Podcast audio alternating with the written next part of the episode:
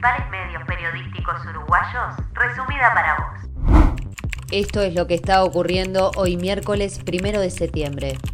Las diferencias entre las versiones de los ministerios de Defensa e Interior sobre la fuga en la cárcel de Santiago Vázquez generan controversia. El hecho ocurrió el catorce de agosto. Hugo Pereira fue recapturado doce días después en un bar del centro de Montevideo, pero no queda claro cómo fue que el recluso escapó. El presidente de la Asociación de Propietarios Argentinos en Uruguay, Norberto Mariani, dijo que no están para nada de acuerdo con que se cobre la contribución a los propietarios extranjeros y agregó: exonerar todo el pago es lo mínimo que Uruguay podría hacer por nosotros.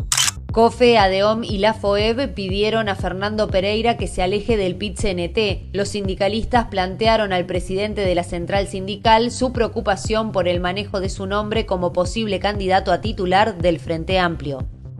Antoine Griezmann vuelve al Atlético Madrid y será compañero de Luis Suárez y José María Jiménez. El jugador finaliza así la etapa en la que había sido cedido por un año con opción a otro.